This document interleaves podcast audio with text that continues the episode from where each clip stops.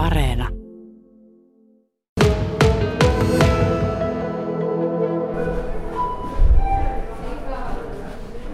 Hatsalan klassillisessa koulussa Kuopiossa kello soi aamulla 10 yli kahdeksan. Hitusen myöhempi aika on ollut muutaman vuoden ajan liikenteellisistä syistä. Aamuruuhkaa on saatu näin hieman purettua. Yhdeksäsluokkalaiset Vilma Savikko ja Akseli Huttunen tulevat nippanappa kellon soidessa. Vilmaa väsyttää. Hän on nukkunut yöllä noin viitisen tuntia. Koulutehtävän teko venui yhteen saakka. Akseli on nukkunut paremmin. Öö, kai mulla oli 6.40 herätys, mutta sitten mä nousin vasta joskus 70. Tai mä laitoin silmät kiinni ja vedin vähän semmoista tuuripeliä, että heräänkö vai en. Monen aikaa sä menit sitten nukkumaan? No,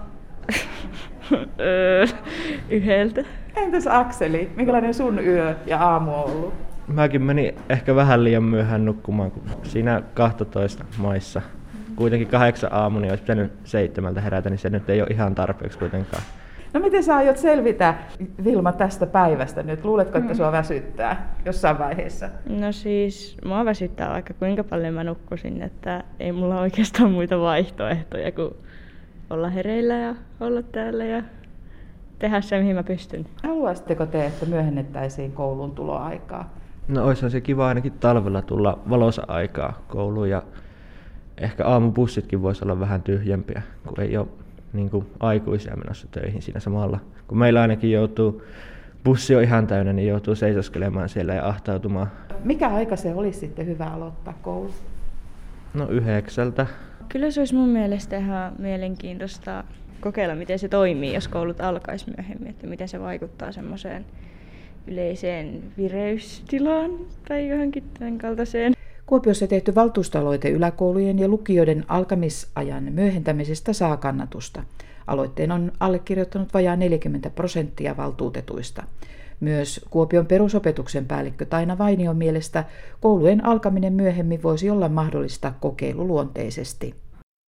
No kyllä se on minun mielestä ihan hyvä idea. Henkilökohtaisesti kannatan, kannatan sitä, että, että selvitettäisiin ja katsottaisiin, että olisiko sillä vaikutuksia oppilaiden hyvinvointiin ja oppimiseen.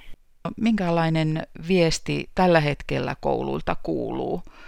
Miten oppilaat jaksavat? Mikä tuo jaksamisen taso on? Näkyykö siellä tämä unirytmin ongelmat? Varmaan niin kuin monenlaista, että toisaalta joillekin sopii se aikaiseen tuleminen, joitakin se väsyttää. Ja kyllähän tuo kevään etäopetusjakso on varmasti niin kuin aika paljon vaikuttanut siihen oppilaiden hyvinvointiin ja niitä, niiden asioiden parissa nyt työskennellään paljon. Aina pystytään myös lukujärjestysteknisille ja tuntien sijoittelulla vaikuttamaan siihen oppilaan hyvinvointiin ja jaksamiseen. Jos ajatellaan, että tehdään oppilaille työpäiviä, jossa on hirveän paljon vaikkapa lukuaineita ja ne on pitkiä päiviä, niin se on hyvin raskasta. Että myös sillä oppituntien taide- ja taitoaineiden mm, tämmöisellä vaihtelevalla sijoittelulla ja muulla, niin voidaan sitä oppimista ja hyvinvointia edistää. Myöhempään koulujen alkamiseen löytyy perusteluita myös tutkimuksista. Tiedetään, että murrosikäisillä nuorilla unen tarve on suurempi, nuoruudessa unirytmi myös muuttuu. Univaje vaikuttaa oppimiseen ja keskittymiseen. Professori ja Helsingin Uniklinikan tutkimusjohtaja Markku Partinen. Biologisesti nuorten rytmit siirtyy vähän myöhemmäksi ja on vaikea käydä nukkumaan yhdeksän aikaa. Jos pieni lapsi, sanotaan, että kahdeksanvuotias käy kiltisti nukkumaan kahdeksan aikaa illalla, yhdeksän aikaa illalla, niin teini-ikäisen on vaikea nukahtaa niin aikaisin. Ja toisaalta sitten koulun vaatimustaso on lisääntynyt koko ajan, on läksyjä ja tehtäviä, kotitehtäviä ja on sosiaalista elämää, joka tarkoittaa sitä, että nukkumaan mennään yleensä vasta kello 11 jälkeen.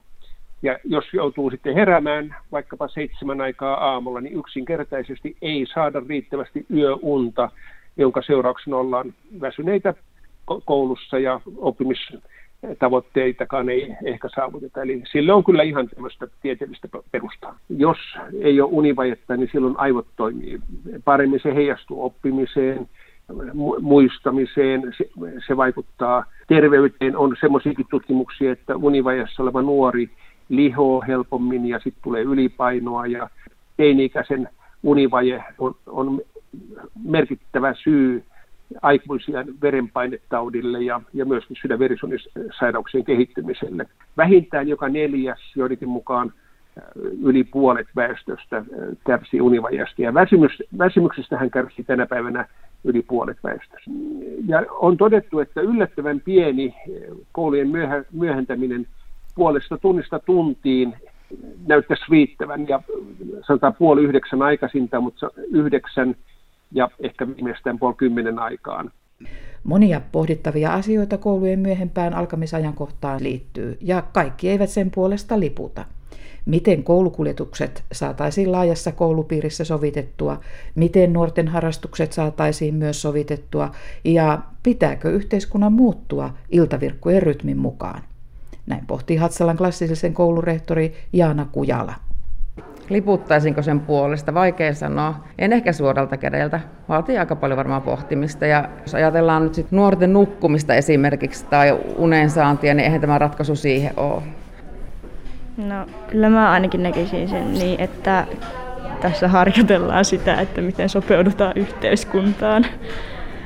Niin kyllä se on kokeilemisen arvosta varmaan, että miten toimii, jos koulupäivät alkaa myöhemmin.